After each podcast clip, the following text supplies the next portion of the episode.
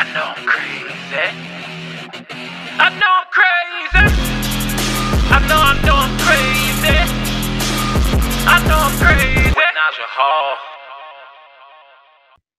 Hey, everybody, this is Naja.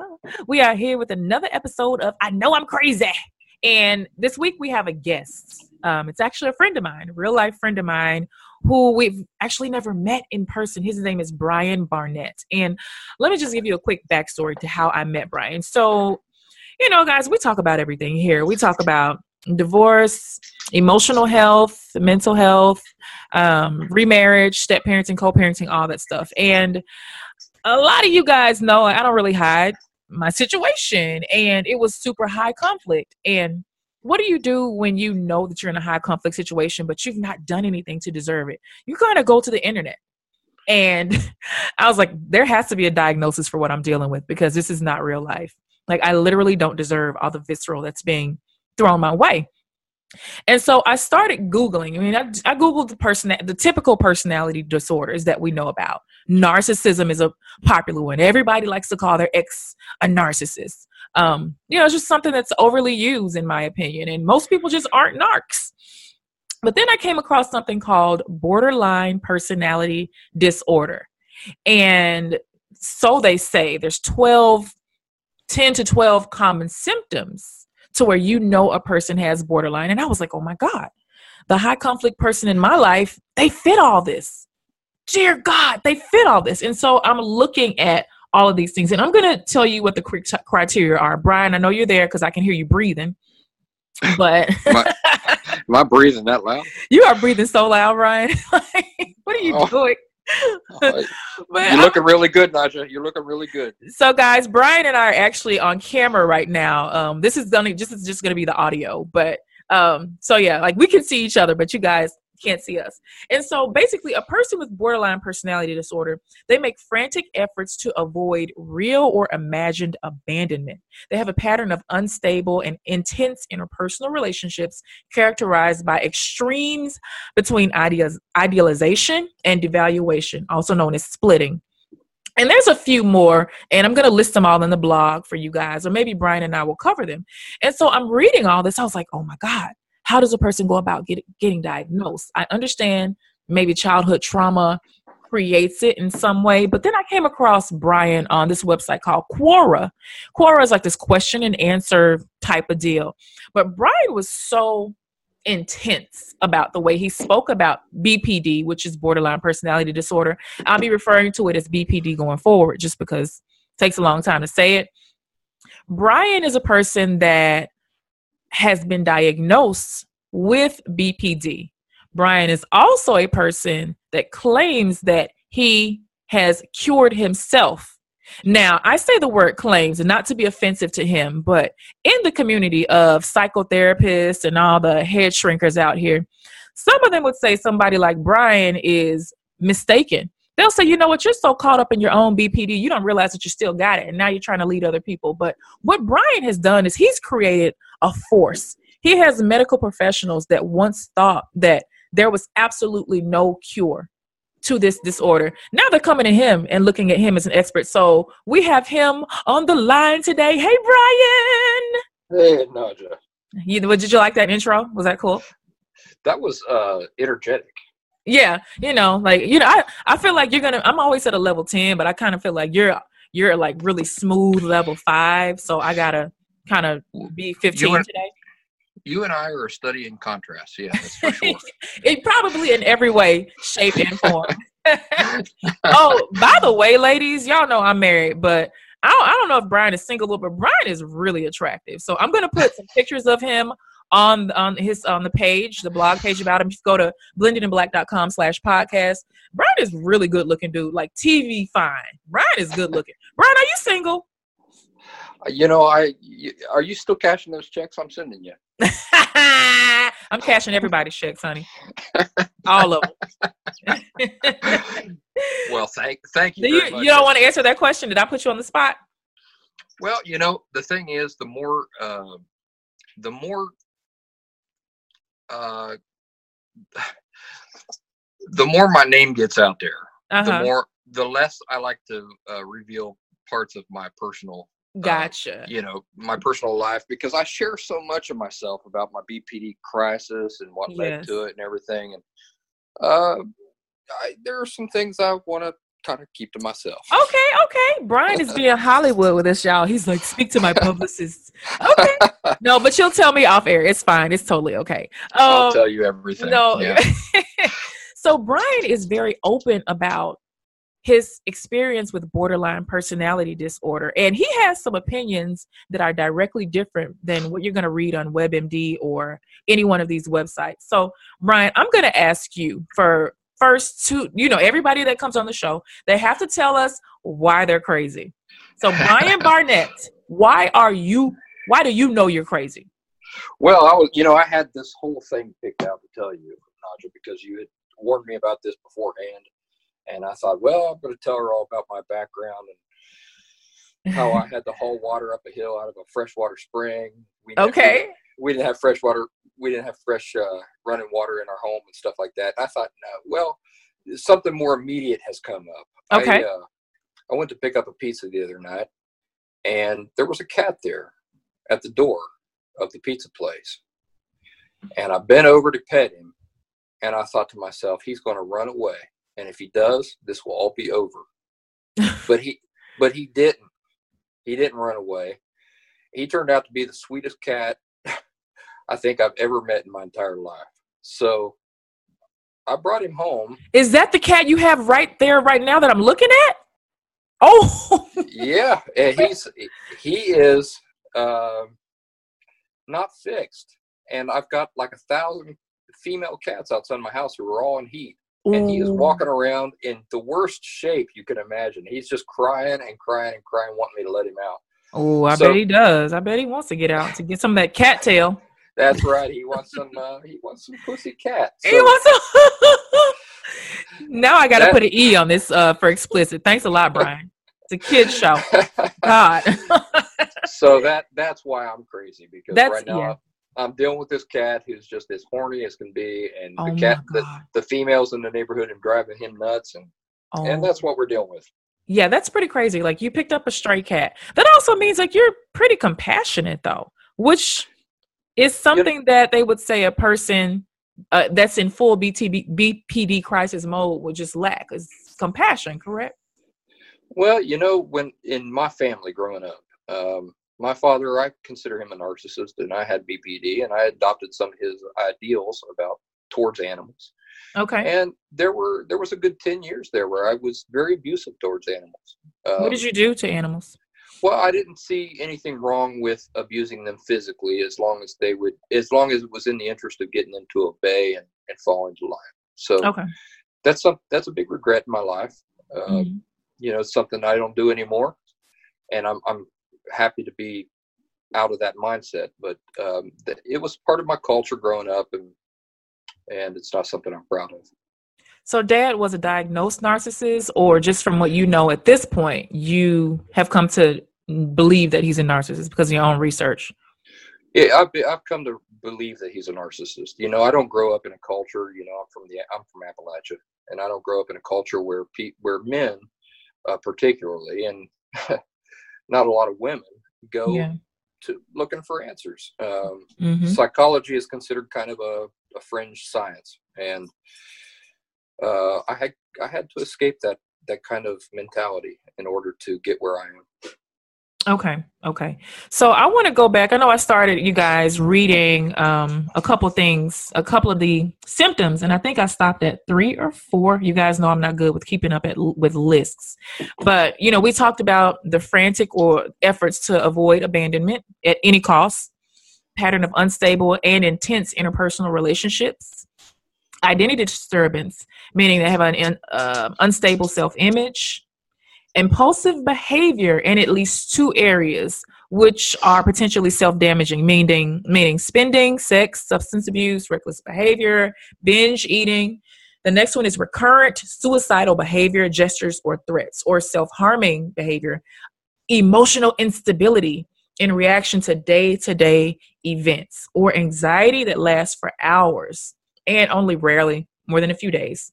Um, next is chronic feelings of emptiness After that is inappropriate, intense anger or difficulty controlling anger. And the last one is transient stress related paranoid idea, ideation. Gosh, I can't really big words today.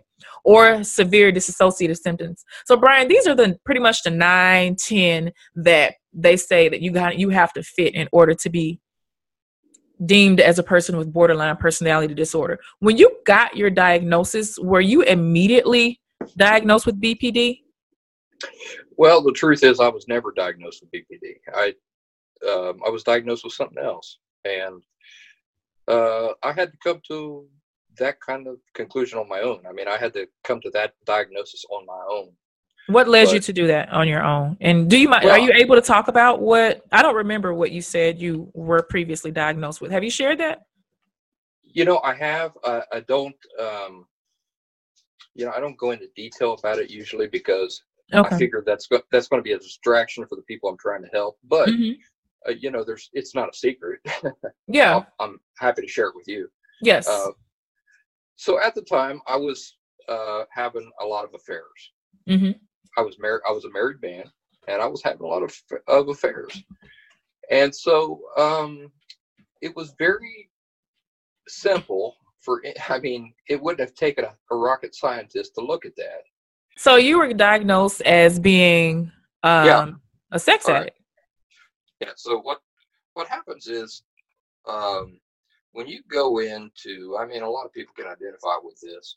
When you go in to see a professional in the professional field for the first time, uh, she or he sits down with you, and within the first, I mean, a, a you know, a, a, session is supposedly an hour. Yeah. But but generally, what you get is about forty five minutes because there's there's a few minutes of mm-hmm. uh, small talk at the beginning, and there's a few minutes of small talk at the end. Well, within 45 minutes, she had diagnosed me as a sex addict. On the on the very first what? Visit, oh. on the very first visit, she you know she had never met me in her life before, and within 45 minutes, that's what she had to do. Well, you know, I don't completely blame her for that.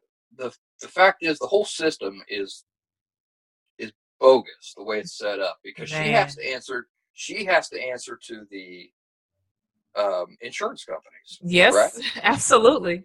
So within 45 minutes, she has to come up with something that she can give the insurance companies. Well, so that's what she gave them. Mm-hmm. You know, based, based on this very superficial conversation we had within 45 minutes. And then from then on, every other therapist that ever saw me after that just ran with her primary, with her uh, previous uh, initial diagnosis. So that was what I was dealing with. So for the first two years, I thought I was a sex addict. I was sold on it. Mm. Um, every, you know, because I was desperate. I was losing my marriage. I was losing my house. I was losing everything that I that I had worked so hard for. Yeah. So I, was buying into it 110 percent. Okay, I'm a sex addict. So at that point, let me ask you this. Um, you got you continued to get the diagnosis. You felt like something was different. So would you yourself go and try to seek out different opinions, second opinions, or did you fire the therapist and like, let me go somewhere else? Well, I learned a lot about sex addiction, and I started attending sex um, addicts anonymous meetings. Mm-hmm. And what I saw there was that uh, the people there uh, what they were expressing did not jive with what I was feeling. You know, mm. I I knew that inside of me that sex was not the motivating thing. In other what words, was it? Well, it was something deeper than that. It was something more profound than that. And this leads me to the whole philosophy that I use for my my followers is that mm. it's not a thing. It's a it's a subconscious uh, distorted core belief okay. that is at the root of borderline personality disorder and those two core those two distorted core beliefs are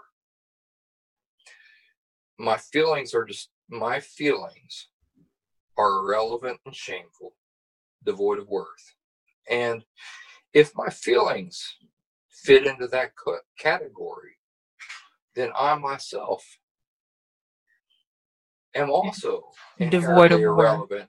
and shameful, devoid of worth. Yeah, because your feelings are you. You see.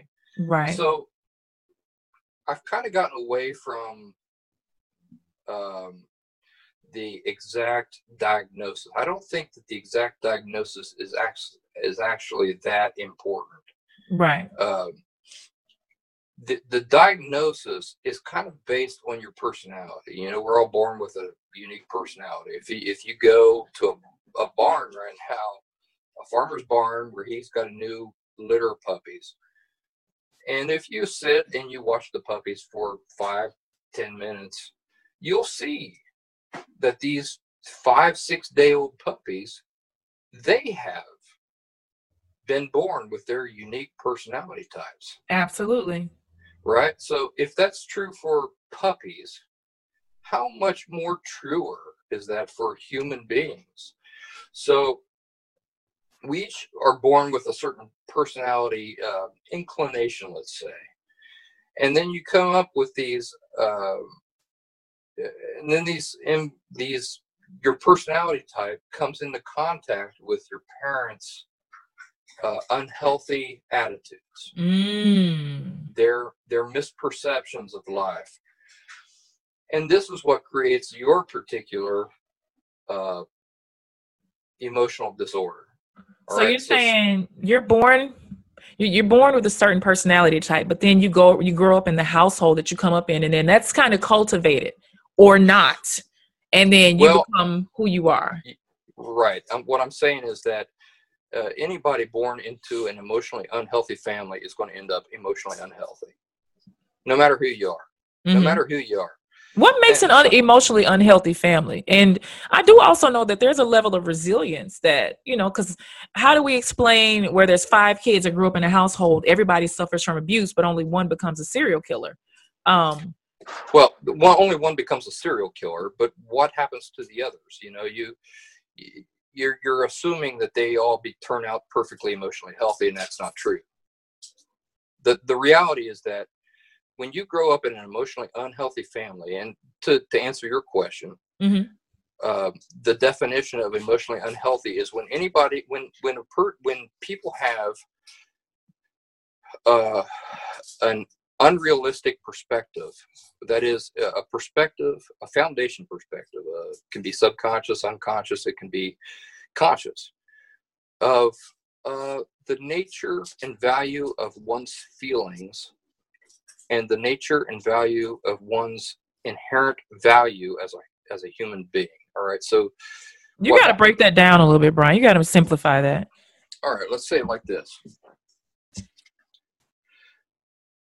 it it all starts with feelings all right um and from there it evolves so i mean i'm not saying that it can never start with a one's inherent uh perspective of themselves Yeah. but, gen- but generally the way it starts is with one's unhealthy view of feelings and it, it it's really not any more complicated than that Okay.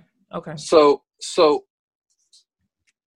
what happens is you get these families and they have a subconscious distorted view of the inherent nature of what feelings are their value and their purpose in life So right. completely out of touch with what I hate to use the word normal sometimes, but um balance. We have an imbalanced group that has Right. an in- okay. well i'm glad you said that because normal is an unconstructive term Right. there's no, there's no constructive uh, use for for the word normal because Yeah. if you if you have um, eight thousand people who all think that um, you know feelings are emotionally or who think that feelings are uh, shameful, yeah. and you've only got a hundred people who think that feelings are inherently valuable, that they're inherently worth worthwhile. Right. Well, then, then who sets the tr- who sets the definition for what is normal and what is not normal? Well, the eight hundred, the eight thousand people do. So, I like to speak in terms of emotionally healthy and emotionally unhealthy. Mhm. All right. So you've you've got uh, the uh, fa- families who have the correct, the the proper view of what feelings are. These families are emotionally healthy families because everything springs from there. Right. If you have the proper view of a person's feelings, now, the way that uh, borderline personality disorder specifically forms is that parents subconsciously they don't even know it they're just going about their lives they're just normal people like you and me Mm-hmm. and they're just going about their lives and they think they subconsciously believe that feelings are irrelevant that it's just kind of like this bothersome thing Oh dear God. that, Like that let's not with. toy with feelings today. So this might be I, I like to give people concrete examples. So what are some things that us as parents can say to our children that will more than likely make them develop some BPD symptoms? Like one thing I could this off just off what you said, I would assume would be stop crying. Um oh yeah yeah not that's a good allowing them to express their tears or their pain. Stop crying. You're being silly and you're minimizing that. Right. Well, I'm glad you that you mentioned that because Mhm. better, bet better even than mentioning uh, things that you should say to your your kids is is creating a contrast about what you should not say to your kids. Mm-hmm. All right. So, what kind of attitude should you not have for toward your kids? Right, right. Well, you know, my daughter the other my daughter's on the verge of four, mm-hmm. and the other day she was crying about you know who knows what Yeah. she's crying about something. It's bothering her. And I know, I know that it's ridiculous. I know that her reasons for that are ridiculous. mm-hmm. So how am I going to react? Right. Am Yeah. I going to react like it's ridiculous? No, that's not Probably not the do. best thing to do. So the best thing for me to do is to recognize that her feelings and my perceived reason for her feelings are not the same thing. They're they're two different things. Her feelings, say that again. Her feelings, your crying child's feelings, and your perceived reasons for her feelings, like, oh God, she's just being silly. Two totally different things. How you perceive it and how she perceives it. Right. Well, and and and a, and uh, a uh, an example I like to use frequently is that one time I took my daughter into, you know, I was in a pizza place with her, and she had to go potty, so I took her into the bathroom. Mm-hmm. While we were in there, we got done. I washed my hands. I washed her hands. I turned on the air hand dryer in the bathroom. She was terrified. She was terrified of the hair air hand dryer. Yeah. Oh. Now, does it should it matter to me that her fear is based on something that I know can't hurt her? And and the reality is is that no, it shouldn't matter because fear is a relative thing. mm-hmm.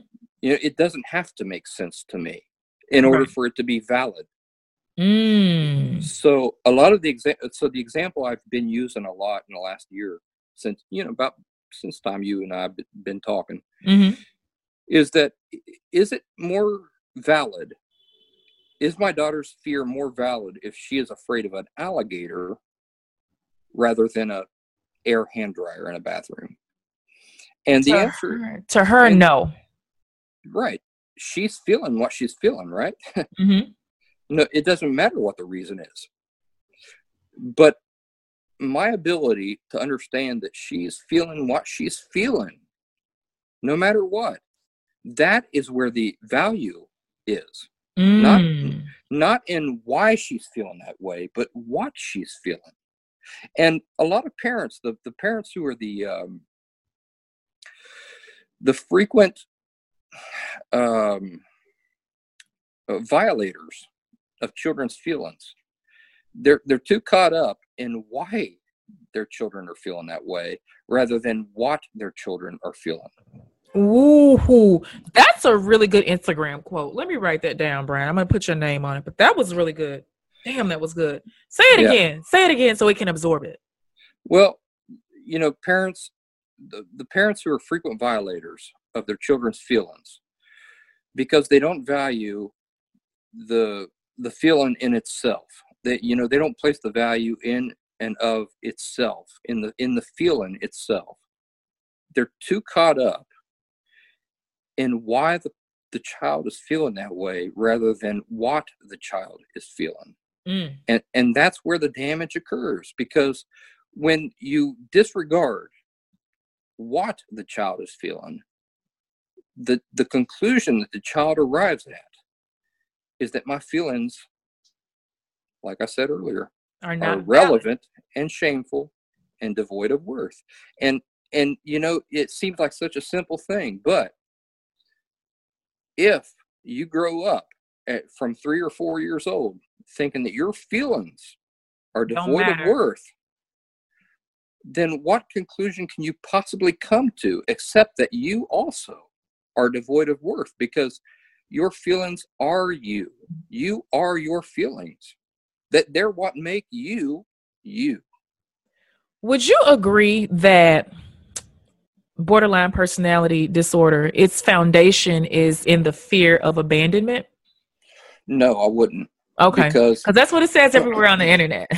right, I, I know that, and I and I know that uh, I, you know, explicitly, I um, a lot of times I, I completely um, contradict what the professional community says. But what they're what they're focusing on there when they say that, they're focusing on a thing. Borderline personality disorder is not rooted in a thing. It's rooted in an attitude. All right. So the the cause of borderline personality disorder is anything, anything that our care that our caregivers do that calls us to believe that our feelings are inherently irrelevant and shameful, devoid of worth, and so are we. So it can be anything. It's it's not an action. It's not a thing. It's, Okay. It's a it's an attitude that these parents have. So, you know, a lot of people, um, well, uh, not the majority of people who have borderline personality disorder, but a great number of them Mhm.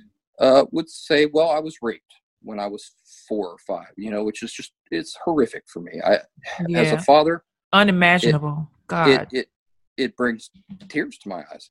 yeah. Um, but even so, I have to be honest with my audience, and I have to say that's not that the rape was not what caused your borderline personality disorder.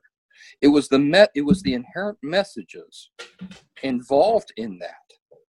And what were those inherent messages? Well, they were the same thing that everybody with borderline personality disorder hears. Your feelings are inherently irrelevant and shameful, devoid of worth, and so are you. That's why I can do this to you, even though you terribly hate it. Mm. Okay. Okay. Because because That is a stark contrast, Brian, to Right. what the I said that is a stark contrast to what the medical community does say about BPD.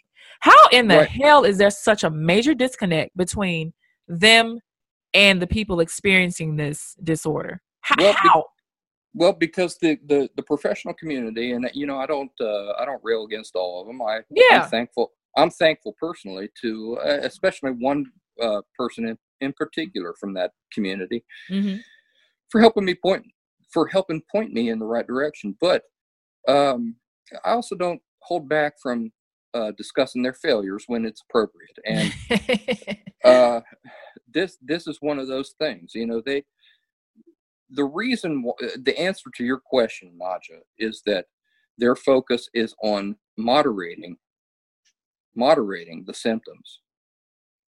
Mhm. So now, if you think if you're from if you're looking at that if you're looking at the issue from their perspective, moderating or uh, soothing the symptoms, it makes sense that approach or that that conclusion that uh, trauma is what causes borderline personality disorder. But yeah.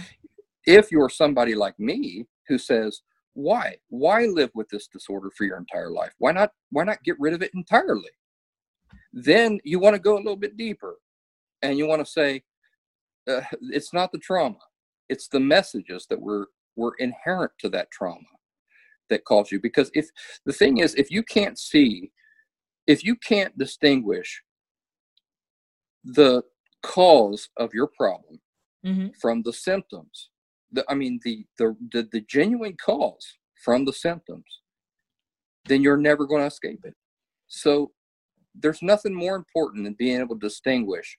Right, it wasn't the rape, it wasn't the the sexual abuse. It was it how it made me feel. It made me feel devalued and devoid of worth. It was the messages that I heard, and I say heard in in air quotes. Yeah. Yeah. That it was the messages that I received from that behavior and that I adopted into my subconscious understanding of the world. Okay.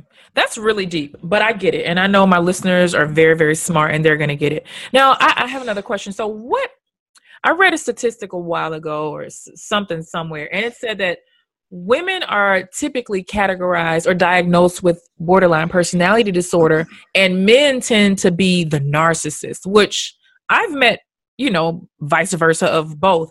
Why do you think that is? Well, I don't think that's true. mm-hmm but I'll tell you why I think that that's the interpretation of what it is. Okay. What is the uh, what is the uh, typical guy's first experience with in a therapeutic uh, setting? You know, when a guy goes to a therapist, what is typically the first? Uh, I would think what marriage counseling or relationship counseling or something like there, that. There you go. There you go. Yeah. So so a guy, uh, you know, by nature, is not inclined to go and explore his inner psyche.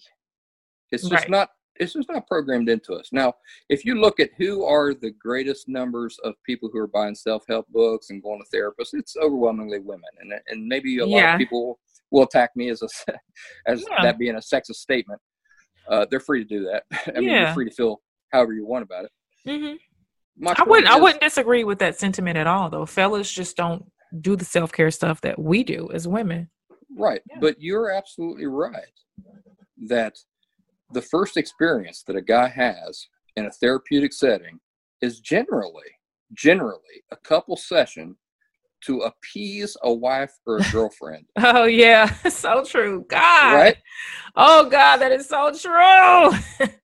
so now from that, what do you gather? From that, what you gather, uh, obviously, is that men cannot be included in a um, st- in the statist in the statistics of a study in which they refuse to participate. Okay, so the numbers are kind of janky because they're just not accurate because we don't even have the test subject there. I got it. The so, numbers are the numbers are what they are, but the interpretation is um, it's very biased and it's very uh, it's very false. It's very false. So let's get to the nitty gritty of it. There are many people that are listening right now that are in these high conflict situations who may have diagnosed the person that is causing them some pain with something narcissism bpd you know lord knows i did i was looking for as I, as I mentioned earlier i was looking for everything any any sort piece of help that would make me be able to show compassion and empathy or just to understand and I developed my own ways, like my own system of dealing with it. But mm-hmm. how would you advise a person? Now, let's just say they are dealing with a person with BPD, and now knowing what we know, what you've taught us about borderline personality disorder, it seems as if you're this person would be walking around always on the defense. They think no one understands them. They're always ready to fight. They're completely misunderstood. They don't value themselves because they've been taught that. So they damn sure don't value you or your relationship. There's no boundaries. How is a person supposed to deal with a personality like this that's co parenting with them?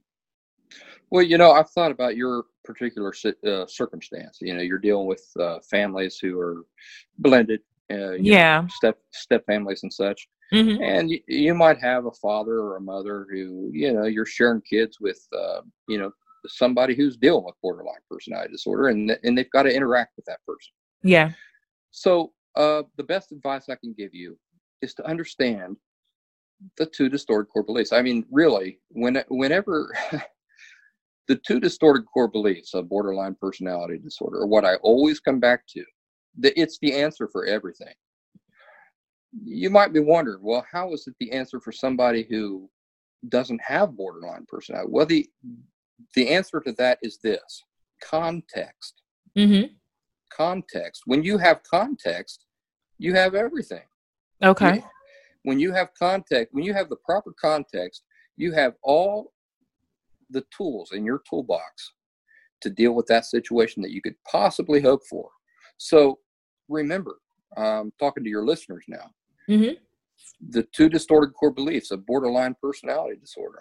anybody who has the disorder is is operating on this subconscious foundation. My feelings are irrelevant and shameful, devoid of worth, and so am I. Now, when you know that, when you go into a situation knowing that, their behaviors now are not uh, are not a curiosity. You know what they're thinking. That's one thing to know what they're thinking, and then not another thing not to want to punch their lights out because you know you're still human and you're still dealing with a very human thing.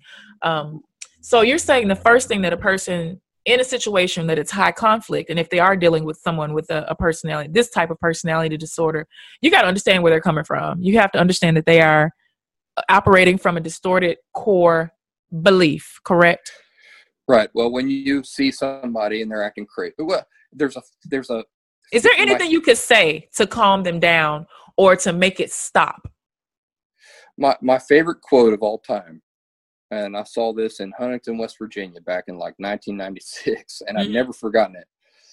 Uh, is those who hear not the music think the dancers mad. The, those who hear not the music think, the dancers are mad. I now think about think about plugging your ears mm-hmm. and watching a stage of dancers, you'd say, "What the hell is wrong with them? They're right. flopping what are these people the doing?" But you take out your earplugs, right? And now it makes sense. You you've got the rhythm. You you see what they're doing. Okay. Well, that's the that's the thing with borderline personality disorder. As soon as you understand the distorted core beliefs and what that implies, you know, it's not just that and it's done. It's it, it think about if you lived with that perspective. Mm-hmm. That's your underlying perspective. Every, so you're everything you do in the world. You're wearing a pair of uh, filtered sunglasses, and everything you see and observe and do has to first be filtered through that belief that my feelings are devoid of worth, and so am I. Mm-hmm. How would that affect you? Now, when you see these people behave in this way, you have context. You say, right. "Oh God, I know why he's so angry. Oh God, I know why she's reacting this way." So, do I also put on the filtered glasses and join them in Happy Land, or do I try to get them to take off the filter, if that's well, even possible? The thing about recovery is that it's an individual accomplishment. You're never going to, you can't do it for somebody. So I'm not going to ever be able to talk a person uh, back no. into, okay, no, not happening. No, you're, you're never going to be able to convince them that your reality is the reality. So the, the, the next best, the next best thing. I know a lot is, of people out there like, damn, so this is it? okay. Well, you know, it is what it is. I, yeah. I, would love to tell you something different, but I can't. Yeah, yeah. Uh, you're they, honest, you know. You're honest they, for sure. They they have that's something they have to do on their own. But why you did you it, want to do it, Brian? Why did you want to take off the filter? Because I hit rock bottom. That's why, uh, how did you hit rock bottom? And I know the my, story. I read all of your blogs, but for the people that haven't out there, well, uh, the the Spark Notes version of, of, it, I reckon, would be that. Uh, you said, "I reckon." Oh, oh you so country. I thought I was country. I'm from Tennessee, but wait, where are you from, Brian? I'm from West Virginia, Kentucky. oh, so we're close. Yeah. Okay. Yeah. Okay. I said, yeah. I reckon. Well, hot damn. Okay. Appalachia. Appalachia. Appalachia. Okay, so why did you want to be better, or why did you not not better? Why did you want to say? Why did you say I don't want this to be my life anymore? You know the the pain was so intense from the last um, w- with a person with borderline personality disorder your your life cycles it cycles in a in a predictable pattern and it mm. goes from it goes from finding love getting into a relationship everything's going great uh, everything starts to fall apart because your borderline personality disorder does cannot allow for a healthy relationship you lose everything and you're at the pit bottom of everything and then you go back to finding love and every you know it goes around and around. Always starts over again. So so, at, so before you got married um that was obviously a long relationship. So it was pretty difficult for you to maintain interpersonal relationships? Well it becomes like kind of a white knuckle thing you know the, my my first wife was a black woman. Mm-hmm. i married a i married a black woman. I moved to columbus ohio. I grew up in appalachia as i said hmm And I moved up to the city, and she was different from me. Okay. And I, I celebrated our our stark differences. Right. Uh, we got married. It lasted about three years, and we got divorced. And you didn't have kids with her, or did you guys have? We did not have kids. No. Okay. Um, after that, I Mhm. mean, I'm talking within like six months of my divorce. Um, actually, my divorce was still going on when Mhm. I met this girl from Philly, uh, white girl, and Mhm. white, you know, white blonde, typical, hmm hmm typical girl that everybody expects me to be with. Right. Uh, met her, and I moved up to Philly for her, and we were married. We were married. We were together for about ten years. I was in Philly for about twelve. Oh wow. and um, How long? Was- so you met her. So you were going through the divorce, and you're like, "Oh, I found love again." And Yeah, I thought- then, okay, I thought it. I thought it was the most uh, stable um, part of my life, probably up till my recovery from borderline personality disorder. We we moved up to Philly. We bought a house. You know, we we were doing the whole family thing. We were going to have kids, and um, the the ironic thing about borderline personality disorder and why it's so sneakily destructive mm-hmm. is that the better things are going in your life, the better that things are going on in, on in your life, the more secretive the disorder is. So secretive. secretive, yeah, it, because it's it's still controlling you. It never stops controlling you, while as long as you have it. And so things could not have been better. I was Wow. making mo- more money in my life than I could ever have hoped for. hmm uh, I had a beautiful wife, a beautiful home. I lived in a beautiful neighborhood in in Philadelphia. Everything was perfect, but underneath of this, underneath of it all, was my restlessness. You know, first of all, because of the distorted core beliefs, a person with borderline personality disorder needs external forms of Um, Reassurance, stimulation. validation. Okay, Validation. that was my So- next guess.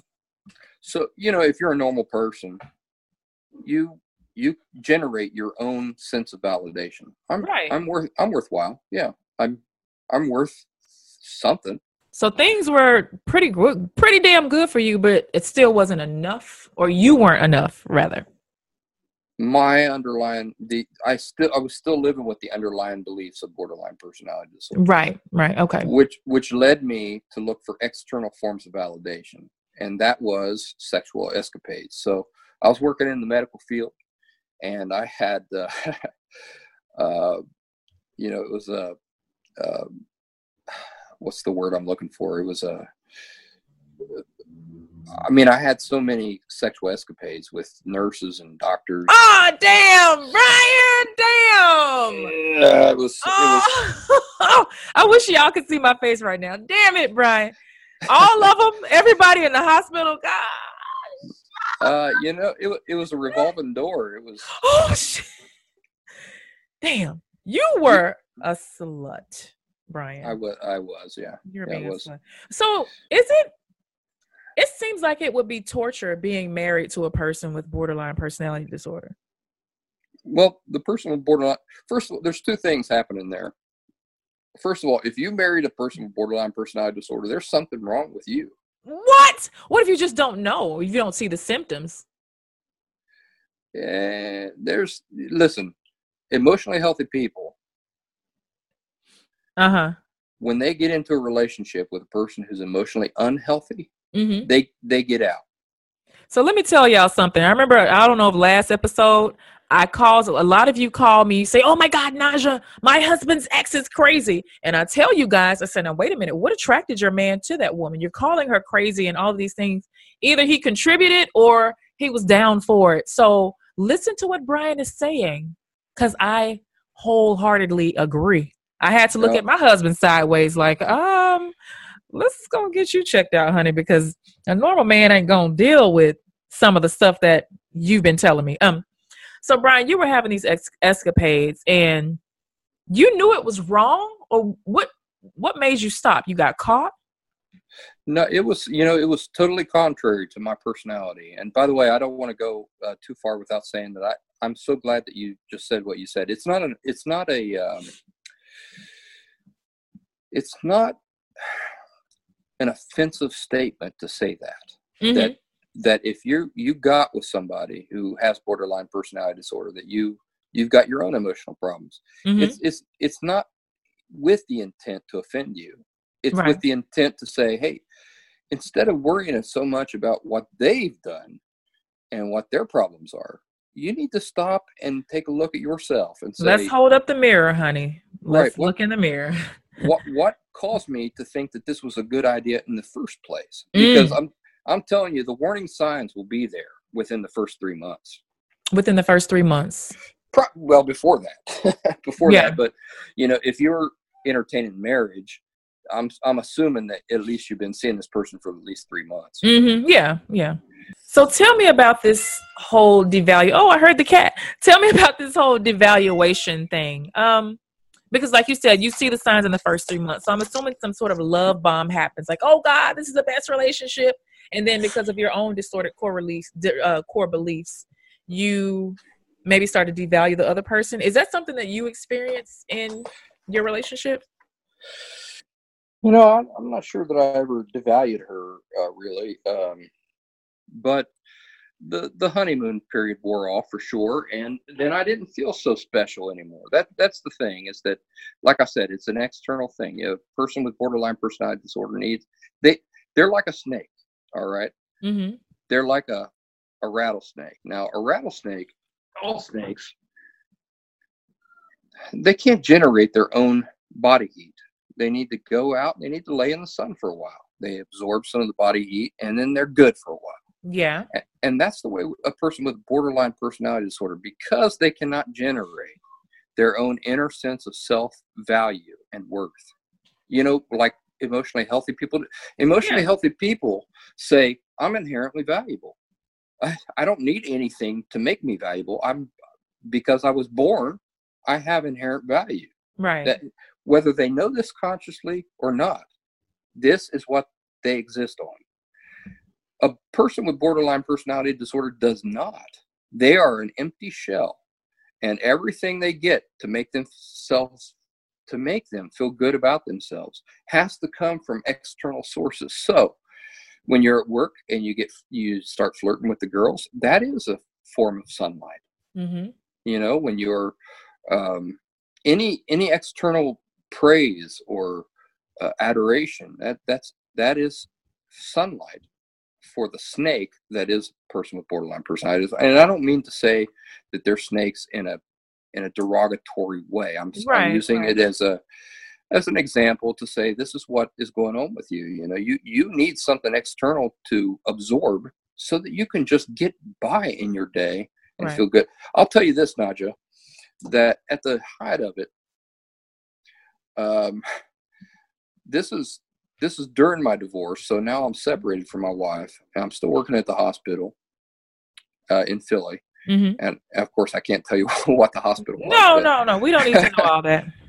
but I can tell you that my revolving door, you know, if I had, I was sleeping with five, six uh, girls a, a day, What? What? What? and I, was, I thought you were gonna say a week. if A week, slowed- Brian? You meant a week? no, I'm saying a day, and it, and if that slowed down to like two girls a day, then I felt like I was shit. I felt you like felt devalued. I'm not. I felt, my God, I, I'm I'm totally worthless. Uh, I'm falling apart. I see. uh, I see. You see? Yes, You- I understand. I get it. so- I get it. so when I use that illustration of snakes, I mean I mean it, and it's like a drug. So it it there's no saturation point. Was there it- any healthy thing that you had that um, added value back to you that you could have done for yourself, like a self fulfilling thing? While I had borderline personality disorder, no, and I would like to say that that as long as you have borderline personality disorder, as long as you have it, um, you're never going to experience genuine happiness. You're never going to you're never going to experience genuine uh, contentment. So there's no there's no reason to be happy with simply controlling the symptoms. You need to get rid of it completely, and it, and it's possible. So, so so work towards that. So a good place to go, everyone, um, in order to like Brian is saying, get rid of it. If you go to the internet, internet's going to tell you, oh, there's no cure, but it's treatable. A good place to go for some real help. And I'm in I'm in Brian's Facebook group. Um, and I'm seeing actively, I don't really post much there, Brian, but I see the help that people are getting just from listening to your podcast and reading your blogs. And Brian does share an awful lot of himself with all of us. So a good place to go, number one, is there. Um, Brian, can you give them your Facebook group information? Sure. Yeah. If you want to find the Facebook group, uh, and give them everything. As a matter of fact, give them everything. All right. All right. Sure. uh, if you want to find the Facebook group, uh, it's Brian Barnett colon uh, borderline personality disorder. There's two uh, mandatory questions that you need to answer to get in. Uh, that helps me uh, know who my audience is and helps me understand if you're somebody worth, you know, investing my my free energy into. Yeah. Uh, because it's a free uh, thing that I'm doing. Um, mm-hmm. And my email is the last symptom. The and your blog is also the last symptom. Yeah, well, I've got a I've got a new website coming out here soon. Oh. It's, it's going to be a brand new spanking website. Uh, oh, it's going to be the lastsymptom.com. Uh, yes. My email is the last symptom at gmail.com. So if you want to get in touch with me there, the, the website's not ready yet, but you know, I'm, I'm working on it. I'm trying okay. to figure out all the. Well, what I'll do, um, I always share a blog with, uh, with the listeners so they can find all your information. So I'm going to list all your social media. I'm going to list the group and guys, if you're going to join, just, you know, tell them you heard the podcast and you want more information. And is it okay if people that have uh, possibly BPD, um, people suffering from BPD in their families is it okay if they join or is it exclusively for people that want to fight the symptoms? You know my group is for everybody everybody who is interested in educating themselves about this this, this disorder because like you said there's a lot of misinformation out there i'm fighting against that. I'm a very small voice and there uh, and i'm fighting against a lot of large voices. So yeah. anybody who wants to educate themselves on this topic I, i'm happy to have you there Brian, what pisses you off when you look at the information out there that's, you know, the, the misinformation or the information about BPD? What really just burns your biscuits when you're like, my God, that is so wrong? What's like a couple of things that you just want people to be like, listen, y'all, that ain't right? burns my biscuits. Well, well, yes. Where, where I'm from, we say it puts a hair in my biscuit. Okay, even better, I reckon. well, uh, you know, something that really bothers me is that uh, when I look at the professional community, I, I respect some of them. At the same time, they're in an elevated position in society where they should know the answers to these things. And uh, if you don't, if they don't know, I don't fault them exactly for that. What I do fault them for is spreading misinformation. Because mm-hmm. if, if you're looking, let's say that you're looking for uh, a penny, okay, I I pull out a I pull a penny out of my pocket and I say this is an actual penny. I'm going to put it on the table. Let's see if you can find it. Well, if there's nothing else on the table, you can find that penny very easily. Right. But if I dump out 2,000 false pennies on the table, among that penny, now try to find the real penny. It's really hard. And that was the thing that was really difficult for me mm. when I mm. was recovering from borderline personality disorder was separating the bullshit from mm-hmm. from the information that was real, you know? Ooh. And so that's what I'm trying to do for my followers now is I'm trying to save them from that misdirection yes. and lost effort because you know it can if if a person gets discouraged within that process it can mean the end of their life literally. I mean it can be that they can they can just they they might live with the disorder for the rest of their life and guess what that means? It means that they're all their children and grandchildren are going to live with it. Ooh. but if I can help people get that out of the way and see what's real and what's worth their time, then they might be able to recover in even less time than I did. I, I, I did it in seven years. You know, I'd like you to do it in two years. Right. And, because they don't have then, to go through that table full of pennies. You're giving them the information right the, there. I, am putting the penny right there in front of their nose. That's exactly why I do what I do. I was like, I'll be damned if it takes someone else six years to figure out how to deal with a high conflict co parent. I'll be That's good right. and damned. I said, not on my watch. So, Amen, um, sister. Amen, you, sister. you mentioned something. I know we're, we're probably way over time, but I'm pretty sure everybody out there is enjoying listening to this. So, one of the nine major symptoms that's listed online hmm um, is suicidal thoughts or behaviors. And you mentioned something that kind of made me think about that. Um, you're like, hey, you know, it, you, it could really mean the end of a person's life, um, them living Yeah, in a physical sure. and literal sense. Did you ever Sure. have any experiences where you thought about ending your life because it got too overwhelming? You know, it's never been a part of me. It's not really who I am. I've been, Mhm. a, uh, you know, I've got the uh, the benefit of being a positive person. I've always been so. But there was a time uh, when I was in Philly, and when I uh, and I tell this story openly to people who follow me, where I'd gone out to this field. I across from my apartment, I was in um, Jenkintown, PA, Mhm. and across from my apartment, everybody will know exactly where I live there was a, uh, a a tennis court and a big baseball field um, in Jenkintown, and I'd take my dog out there, let him run around for a little bit at night, late at night, like 11 or 12 o'clock at night. I went out Mhm. there one night into this field, and uh, when I was a when I was growing up, you know, on the on the farm out in the woods, I, I often went out into the woods and looked up at the stars. And I know this is getting windy, but hmm uh, this was a turning point for me in my life. I went out there. I looked up at the stars and I talked to God for a little bit. hmm Well, that, that was my hidden rock bottom event. hmm You know, I, uh, the enormity of my losses come down on me. And Mm. You saw you saw your life being disheveled right before your very eyes because of your own. I saw it on context. I saw the present, I saw the past, I saw the future, And it was not. and It how was- my life had been deviated now. And, um,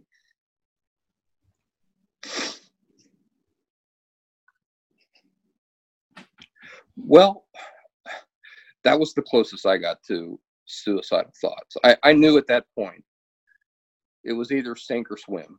Yeah. hmm And um, you were blessed because you chose to swim, and then you're sticking your hand out there to come in and grab others. And uh, not everyone else has. That's not been everyone else's journey. No, it's not. And you know, there there are a lot of people who don't have the bent that I have of Yeah. positivity. Right. and and I feel I my heart goes out for them because I know that if I could be if I could be taken there to that point of holy uh, you know I don't even know if I want to keep living Right. if I could be taken there there are people who are much um you know they're not they're not as strong in character as me Right. and I and I Mm. feel for them very much very very much if you do you ever think about um i know they say there's a few symptoms like nine symptoms that help these people to diagnose the people that are doing the actual diagnosing because of insurance purposes. You know there's there's like a checklist that they have. Is there something that you've seen that's missing from that checklist? Well, I think anything superficial like that is not um, conducive to genuine recovery when you're talking about people. Mm-hmm. You know, we're not robots. yeah You, you, a checklist won't do it. You, you need somebody who is empathetic, who can sit down and can be really interested in getting to the bottom of things and not have the um, the insurance uh, one- Mm, yeah. uh, structure, you know, in place. But I mean, we we live in the real world, don't we? So we have Yeah. to deal with the real life. Okay. Okay. So, you know, Brian, this has been such an awesome, eye opening interview. Probably one of my favorite ones thus far because of how deep we go. And initially, you know, I, I wanted you on the show because, you know, we do, we are, we have a community of people that are probably stuck in these high conflict situations, but it's rare that we kind of get to go in depth to the other side to kind of understand the other, the, the conflicted person and um and ourselves and and really ourselves so i thank you so much for helping us to see that i mean i thank you for uh you know i was so happy when i found you on quora i was happy when you opened up the facebook group and then we became facebook friends and I think me and you've been friends for like a year or so now. So Yeah, I'm yeah, it's been going on a year. I'm so personally thankful for um, this thing that God has put in your life. You know, turned out to be a mess, but now it's become your message. I'm so thankful for you, and I hope you know that, and I hope you can feel that from everybody on a daily basis because you're helping people that otherwise have nowhere to turn. So you, just like you talk about the last symptom, you probably a lot of people's last hope, and I hope all you guys out there have gotten some value from this. We joke around and we play a lot on this podcast, but I hope that you can understand the depths of the other side of the conflict that you are dealing with. And Mr. Brian Barnett, I got to say thank you, my brother and my friend. Thank you for being here. Well, listen, you don't have to call me Mister. Well, you know. and and the pleasure really has been all mine. I, um, you know, I, I've only got good things to say about you. I, I try to keep up with everything that you're doing. Oh, you Um, know. I'm a, I'm a big fan. thank you. um, Uh, I'd like to say to all of your listeners out there that uh, Naja, actually, we, as she said, we started talking about a year ago, and uh, she and I talked on the phone for a long time. sure and she- did. she has been nothing but helpful for me in my efforts and I, I'm so grateful to her. I I just can't tell you how much great how grateful I am to her because she's had such uh, success in what she's doing. And uh, yeah, she's put herself on a limb and given her free time to me. I, I I'm just uh, blown away by your kindness. I, I thank, you very much. Thank you so much, Brian. I appreciate that. And everybody that's tuning in, I appreciate you guys too. And we'll see you soon. We'll see you very soon. Miss Naja loves I ya. know I'm crazy. I know I'm crazy. I know, I know I'm crazy. I know I'm crazy. Naja Hall.